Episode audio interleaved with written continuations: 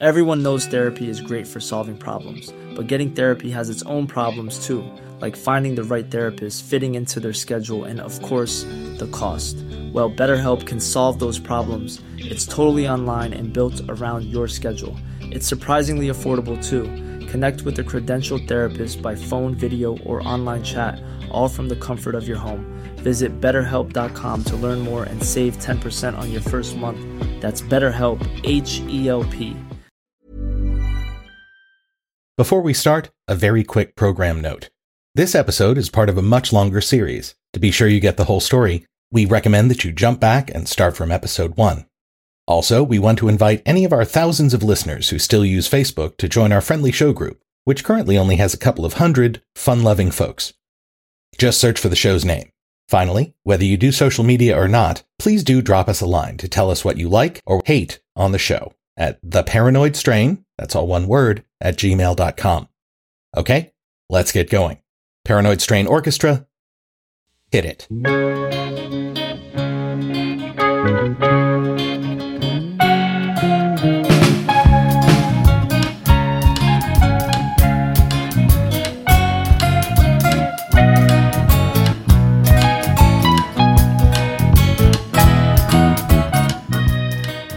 Then in 1973, the supposedly nonfiction book Sybil, which was eventually turned into a hugely influential 1976 TV movie starring Sally Field, kicked off a wave of mostly young women coming to believe that they had multiple personality disorder as a result of repressed trauma. And the most important book spawned from that wave was, actually, let's bring back our other expert, Justin Sledge. How excited are you to have two different simultaneous experts? I'm uncomfortable describing my level of excitement, Dana. Here, Dr. Sledge fills in the story of the 1980 bestseller that most directly impacted the Satanic Panic phenomenon. Michelle Remembers is a book written by a psychiatrist and his patient who eventually became his wife. You can already begin to see that something's off in this. This patient experienced what we would now call repressed memories. And those repressed memories, which her psychiatrist very actively was involved in helping to recover. This recovered memory stuff also plays a big role in the UFO community, and it has a really problematic history there as well. What ends up happening is that Michelle remembered that in the 1950s, she was the victim of horrifying abuse at the hands of her father and a giant coven of Satanists.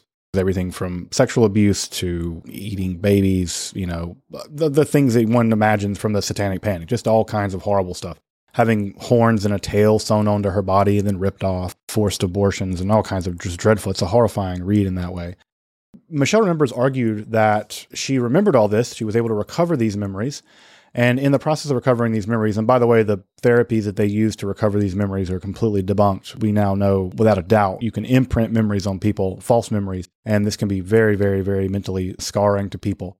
And also, we can cross-check what happened in terms of who her father really was and why are her sisters not mentioned in any of this. And she says she was taken in some satanic rituals that lasted for like 50 days, but we don't ever see her being checked out of school or missing school when this kind of abuse was alleged to be happening. So there's just really good reason to believe that none of it happened.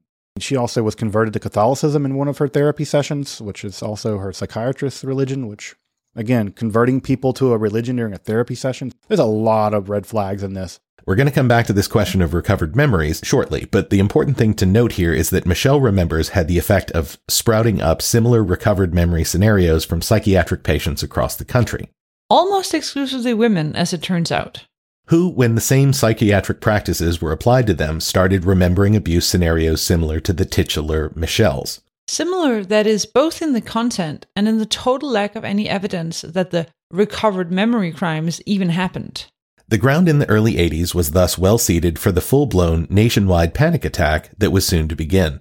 And so Ms. Nathan takes us through the first big stories that would eventually balloon into a continent-spanning hysteria. Marianne Barbour was a woman in Kern County, California, which is where Bakersfield is, north of L.A., and she was the step-grandmother to a couple of little girls whose mother, when she'd been a teenager, actually had been molested by a close family member. In addition to that, Marianne clearly was hospitalized right around the time that this was going on. She had been within a mental hospital. Anyway, for one reason or another, Marianne was so obsessed with the idea that these kids had been sexually abused that she started doing very close examinations of their genitalia and questioning them all the time. And they were very young girls, keeping them up all night and herself staying up all night for days on end. And her ideations about what had happened just got weirder and weirder. And then she eventually contacted the authorities in Kern County and told them that these little girls had been molested. And the more attention that they paid to this, the more rococo and sort of bizarre Marianne's stories got. And eventually these accusations not only were taken very seriously, and the immediate family was accused, but then a bunch of neighbors and friends of the little girl's parents were also accused. And after a little while, it was a full-blown ritual abuse, not daycare, but neighborhood case, where the girls were supposed to be tied up on hooks to the ceiling and sex parties. And that was, as far as we could tell, the earliest case where these accusations were taken very seriously in a criminal justice context. And a whole bunch of people were put on trial, and a whole bunch of people were convicted and sentenced to just hundreds and hundreds of years of imprisonment. Even if the case that Marianne Barbour's delusions had initiated had been the only one of its kind, the impact would have been horrific. But of course it wasn't. The book explains that more than 100 communities had child sex abuse ring accusations between 1983 and 1987. And these stories infiltrated the culture to the point that in 1992, Joan Goddamn Baez, 60s folk icon, released the very earnest song Play Me Backwards about adults dressed as Mexicans slaughtering a baby, removing its organs, and making other people play with them. That can't be real. Thanks for the setup, Dana.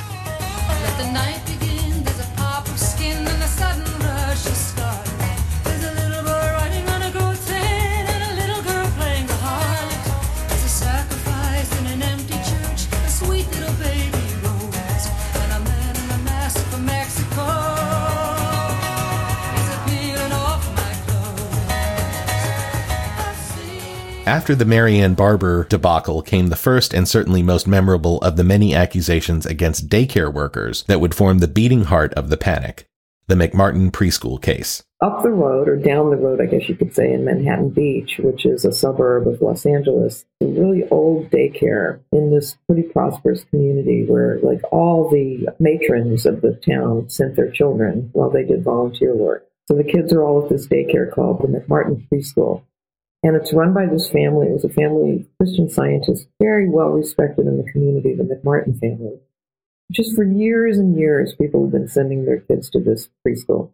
One day in 1983, a woman dropped her child off at this preschool and just literally dropped the child off, didn't come in to introduce the child, just left the child like in the parking lot or something with a little note, 2.5-year-old kid. The woman who ran the daycare, her name was Virginia McMartin. She was in her 70s at the time. She was a grandma. And she saw the little kid, and she was pretty disturbed by this. How could somebody just leave their child like this unattended? But the mother came back. Her name was Judy Johnson. The staff at the daycare, the preschool, talked to her and felt sorry for her. They could see that she was having a rough time. She was going through a divorce. And they decided that they would allow this child to enroll. So, out of the kindness of their hearts, these caregivers turned the strange act of a mother in crisis into a positive. But unfortunately for the owners and staff of the school, Judy Johnson's issues didn't get any better. To once again quote the book, "That summer, Judy Johnson became preoccupied with the condition of her younger son's anus. What the fuck, Jesuit? I'm sorry, but I do feel like I warned you." Judy was very concerned about the fact that this little boy had some kind of a rash or an irritation in his genital area and his scrotum. And she kept putting medicine on it, like salve or something, or Desitin or something like that, and it wasn't getting any better. And she took him to the doctor, and they said, "He's got some kind of an irritation. Maybe he picked it up from you. Do you have a yeast infection?" So anyway, it wasn't getting any better. She was getting more and more distraught by this. She really started suspecting somebody had done something to this child. She thought maybe it's her ex, or maybe it's somebody at the daycare. And she starts questioning the child repeatedly, and the child's genitals aren't getting any better. And she finally takes him to a hospital in LA that has a specialized unit to do exams for children who are suspected of having been sexually abused. By then, Judy was saying that this young man who was the son of one of the daycare operators, Judy says, I think it was him, and the kid has this genital situation with irritation. And so the doctor said, well, the mother says that the child was anally abused by this teacher, and so they wrote that up as a report, and that's how that case started to snowball. The book goes into some additional detail on how Judy eventually developed her idea that the rash was related to some sort of sexual abuse. Her suspicions were heightened when her son was running around pretending to give people invisible shots. Judy believed he had no experience with injections, so she pressed him over and over until finally getting him to admit that Ray, one of the teachers at the McMartin Preschool, a man whose colleagues and friends characterized him as a friendly, harmless drifter, whose job at McMartin was perhaps the first sign he was getting his life in order. Yeah, so Judy pestered her son until he admitted that Ray took his temperature. That's it. But that's all Judy needed to conclude that the thermometer must have been Ray Buckley's penis. Now, unfortunately, we have to inform you that a doctor examined the boy and found none of the, and again, we hate to even make you have to contemplate this, obviously horrific physical trauma that would have occurred had a fully grown man penetrated a 2-year-old boy. But nonetheless, the concerned, raving mother managed to make headway with the cops. And this is the point where the roller coaster fully left the rails. The cops sent out letters to 200 or so parents asking them to question their kids about any signs of sexual abuse of the kind that Johnson had woven out of her bizarre and disturbing fantasies. Naturally, a bunch of these parents fucking freaked out and began questioning their kids relentlessly, determined to figure out if they had been subject to similar horrors. Most kids denied at first, but under sustained, repeated parental questioning, they eventually confirmed and then elaborated on the tales of terror. But of course, this is where the problem came in. The initial denials were ignored, and the children were pressed until they came up with something. And then between the parents harping and the kids' fertile imaginations, those seeds of confirmation turned into elaborate Baroque tales of pure terror, scenes that were unimaginable because they didn't happen. The police put out a letter saying, ask your children whether Ray, whether he's done anything, whether he's, hurt them, molested them, whatever they said. A panic just started immediately. And it's always like this. It happened in every case back then. The parents start panicking. They start calling each other up. They start having meetings, which the DA's office often, or the police and the social workers help organize, and they all start sharing allegations. And as soon as the parents start to ask their children, hey, did this happen to you? They've heard at the meetings that the child is going to deny it at first because they're terrified. So you need to ask them over and over. By the early winter of 1984, it had really gone into the satanic ritual abuse material, and everybody was talking about that. And I was lucky enough to look at some of the mothers' diaries, that they were told to keep diaries of the progression of their children's allegations. And you see in these diaries, a younger child in the family makes an allegation, and then that child gets a whole lot of attention because that child has been terribly traumatized and needs lots of love and attention from the parents. And then, like the child in the family who's a year older, who also went to the school, who has nothing to say and can't remember anything, starts really getting upset because they're not being paid attention to, and so eventually they start talking about it. In the McMartin case, for the vast majority of the kids, by the time they got into that interview situation, they'd already been talked to so many times by their parents and by other people in the community informally. And so you can't really trace back what happened. But this happened, literally in every case that I looked at. Those interviews with childcare professionals, people who were supposed to be uniquely suited to handling these kinds of discussions with children, sound downright terrifying. Quoting the book, the staff held their sessions with the children in a cheerily painted room overflowing with juvenile furniture and toys. To put the children at ease, the women dressed clown-like in mismatched clothes and multicolored stockings and sat on the floor with the youngsters. Hey there, boys and girls. I'm Patty, the anti-pedophilia clown. I need to talk to you about some scary stuff that we think happened to each and every one of you at school. Can I sit down there with you? Well, we were kind of playing with blocks here. Oh, Well, then I guess you're just going to sit down anyway? They talked in gentle, high-pitched voices and encouraged discussion about genitals and sexual behavior that the young children hardly knew words for. You know, sometimes when somebody does a bad touch on you, it can make your little penis or vagina feel all yucky. Did anybody ever do that to you? Hey, I know I'm only 3 over here, but shouldn't somebody call the police on this lunatic? And they used a new diagnostic device, anatomically correct dolls, which came with breasts, vaginas, penises, anuses, and pubic hair. Cat got your tongue? Well, meet Billy. Hi there, kids. Can we be friends? Billy here knows it's not embarrassing at all to talk about our private parts, so we can help the police arrest and prosecute your teachers based solely on your coerced testimony. Isn't that right, Billy? It sure is, Patty. Why, if you'll help me out, I can take off my pants and...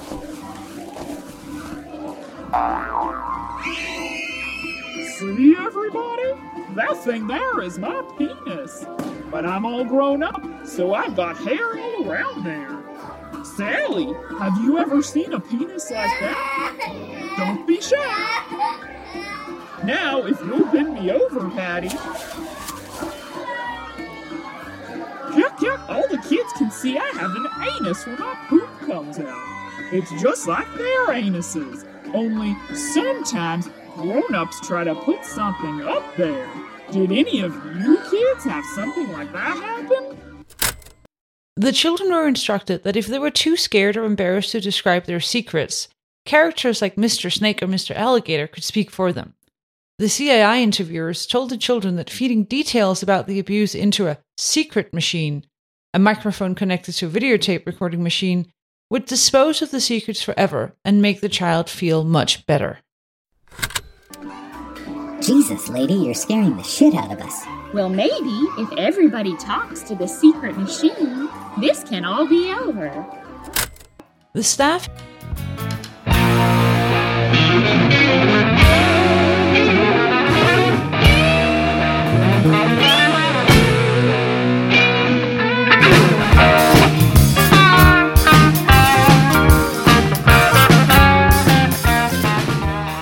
Okay, we're sure it wasn't as bad as that sketch just implied, but it's easy to see how the insistence by supposedly responsible and again often very well-intentioned adults could lead to kids with strong imaginations conjuring up just the sorts of scenarios the adults seemed to be asking for. What was the effect? The authors quote from one session with an 8-year-old who started the interview with no memories of abuse. The interviewer, that is, the adult in the room, said the following. We had a big meeting the other day with all the mommies and the daddies. They all talked, and they said, boy, are our kids brave. And some of them said, my kid didn't tell any secrets. And I said, I know, I'm sorry, but I think they will. And they said, we don't know if Keith has a good enough memory, but maybe the puppets do. After this, young Keith insisted he had a good enough memory, and soon he was telling stories about being sodomized as the adults supposedly abusing him made pornography of his supposed abuse. Again, prior to this interview, there's no indication the boy had ever claimed to have been abused, but it's a sure bet that afterward the memories that had been implanted by the interrogation process were as real to him as any others, and so the accusations began flying. Ray, the first employee who was accused, was later said to have tortured and killed various pets, quote, while dressed as a clown, fireman, policeman, Santa Claus, and clergyman. And nobody involved in the prosecution thought at least some of this testimony was insane? Maybe they did, but they seem to have kept any reservations they had quiet for the sake of the overall prosecution. Speaking of which, the case eventually made its way to the DA, who was in a tough re-election fight, and who immediately latched onto this high-profile mess as a way to shore up his law and order bona fides with a bunch of terrified parent voters. Meanwhile, Judy Johnson, the original Typhoid Mary of this particular paranoid strain, kept coming up with stranger and more impossible accusations. The book provides a transcript of what she claims were notes she took down while interrogating her barely verbal 3-year-old about his horrific experiences. Matthew feels that he left LA International in an airplane and flew to Palm Springs. Matthew went to the armory. The goat man was there. It was a ritual-type atmosphere. At the church, Peggy drilled a child under the armpits. atmosphere was that of magic arts. Ray flew in the air. Peggy, Babe, and Betty were all dressed up as witches. The person who buried Matthew is Miss Betty. There were no holes in the coffin. Babs went with him on a train with an older girl where he was hurt by men in suits. Ray waved goodbye. Peggy gave Matthew an enema. Staples were put in Matthew's ears, his nipples, and his tongue. Babs put scissors in his eyes. She chopped up animals. Matthew was hurt by a lion. An elephant played. A goat climbed up higher and higher and higher, then a bad man threw it down the stairs. Lots of candles were there, they were all black. Ray pricked his pointer finger, put it in the goat's anus. Old grandma played the piano. A baby's head was chopped off and the brains were burned. Peggy had a scissors in the church and she cut Matthew's hair. Matthew had to drink the baby's blood. Ray wanted Matthew's spit. I assume I hardly need bother noting there was no sign whatsoever of any of this, including the staples that had supposedly festooned young Matthew's body. Nor that the, again, barely verbal Matthew ever said any of what his mother reported. The authors note that this kind of word salad, which we were surprised to learn is the actual clinical term, would under normal circumstances certainly have led mental health and law enforcement authorities to conclude the person providing the testimony was delusional. Instead, the prosecution continued to leverage, if not these wild fantasies, at least Johnson's and her son's initial claims as part of their case. Incidentally, the fact that eventually all of these extremely damning videos and transcripts of poorly executed interrogations and bizarre fantasy accusations kept coming out, eventually police and prosecutors stopped keeping or sharing records of any of these scenarios, arguing that they were doing so to protect the kids, even though what they were obviously doing was trying to protect themselves from embarrassment at prosecuting on such transparently bizarre evidence. The preschool cases were not the only scenarios where well-meaning adults used various techniques that inadvertently put words in the mouths of those who couldn't possibly have formulated those ideas on their own. In our interview, Ms. Nathan talked about the parallels between child sex abuse recovered memories and a later phenomenon in which patients who were previously unable to communicate at all were suddenly able to do so fluently when assisted by a helper. It does seem like there are certain people in certain circumstances, and children would be one population for sure, where if they're pressured, they almost become like Ouija boards for the will of the person who is directing them to tell a story. Everyone knows how Ouija boards work, right? You have your planchette, and it starts moving around on a board, and it starts making words, and it seems like something very supernatural, but everybody who studied this just says, it's underneath your consciousness, you're just communicating stuff that's coming out of your own mind. With facilitated communication, which is very popular in the late 80s, early 90s, with severely autistic children, there was a kind of a theory that developed in autistic treatment that the child really just has a problem verbalizing. They can't use their voice.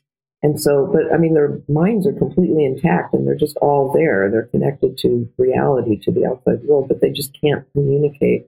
And so if you can bypass the verbal stuff like speech and put their fingers on a keyboard and have somebody, and of course, a lot of times their hands are just not coordinated enough to do that. But if you have somebody holding their hands or putting their hand on top of the child's hand or the autistic person's hand, then you'll have communication. And so what happened was a lot of people who had someone's hand on top of them, helping them, and turned out to be incredibly articulate. They were writing poetry, they were writing essays, there were children in grade school and high school that were taking philosophy classes and just doing great. Whatever the class was, math, English, they were completely verbal, as long as somebody was holding their hand on top of the keyboard. And it just seemed miraculous, and everybody was so excited because it seemed like autistic people really weren't as handicapped as had been thought. Then there were some autistic people who started accusing their parents of being satanic ritual abusers. And so then that led to investigations of the parents and of criminal charges, I believe. And so then, of course, it became very important to know what is going on here. Where are these verbalizations coming from? And their experiments were done that showed very clearly that the person who was producing these verbalizations wasn't the autistic person. It was the person that was manipulating the keyboard on top of the fingers of the autistic person. And so that's very analogous to what happened with the children in these satanic ritual abuse cases. They became these sort of channels for someone else's ideas, someone else's thoughts, even though the person that was transmitting those thoughts didn't really know what they were doing. It wasn't malicious. I think it's really important to point that out. So what actually happened with this case? Well, initially, 7 people were arrested and charged with 115 separate crimes. 5 of the accused had the charges against them dismissed before trial by a new district attorney.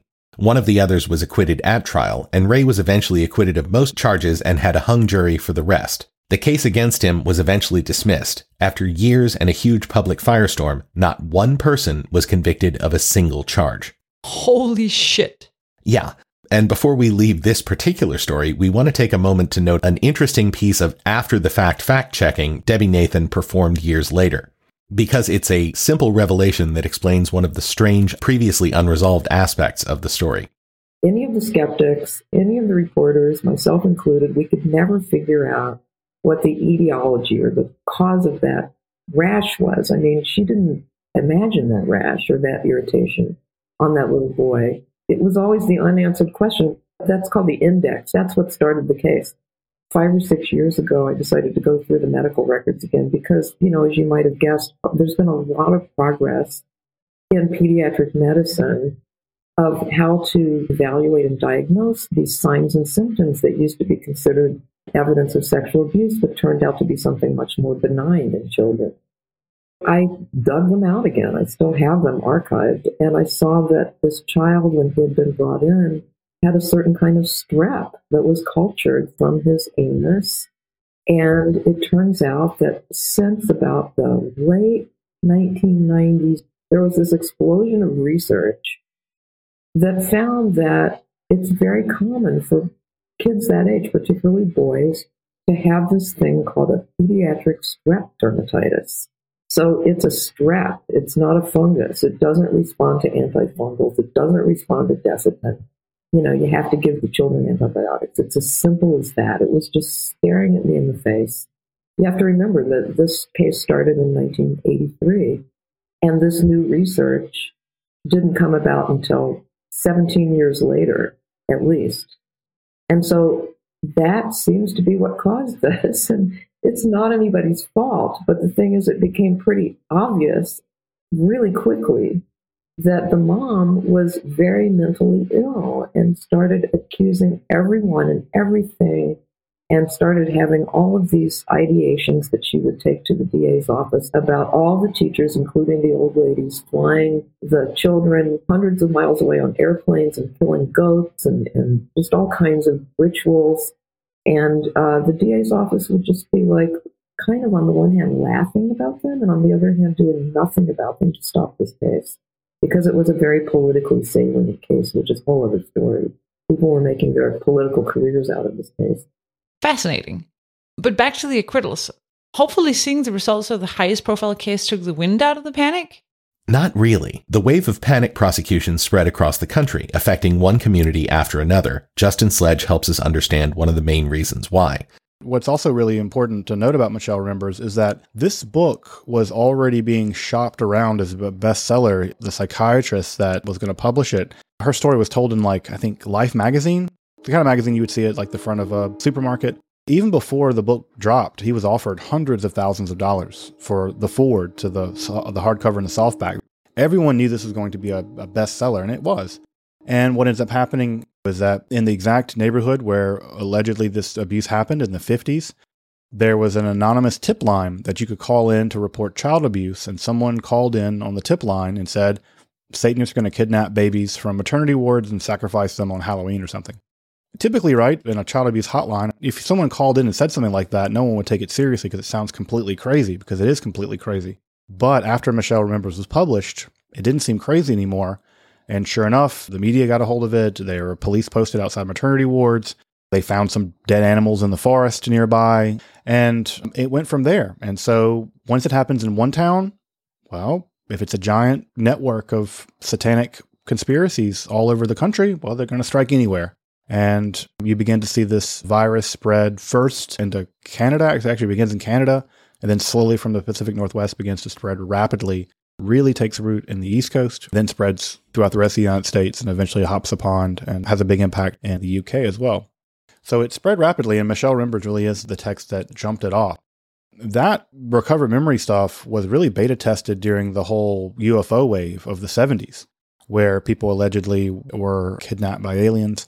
And the psychiatrists involved in all this basically did the process of implanting memories through hypnosis and other things. This is what I call conspiratorial comorbidity. You never get just one conspiracy theory. You almost always get some kind of comorbidity when it comes to these things.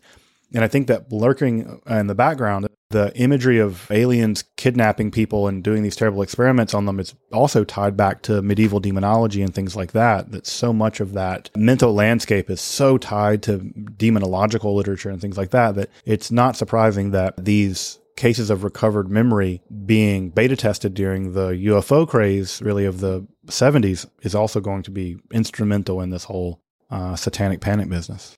So, as he noted, there was nothing particularly new about recovered memories since they had played such an important role in, for example, the burgeoning UFO movement. But it's another point he made that we want to focus in on, the role of the media.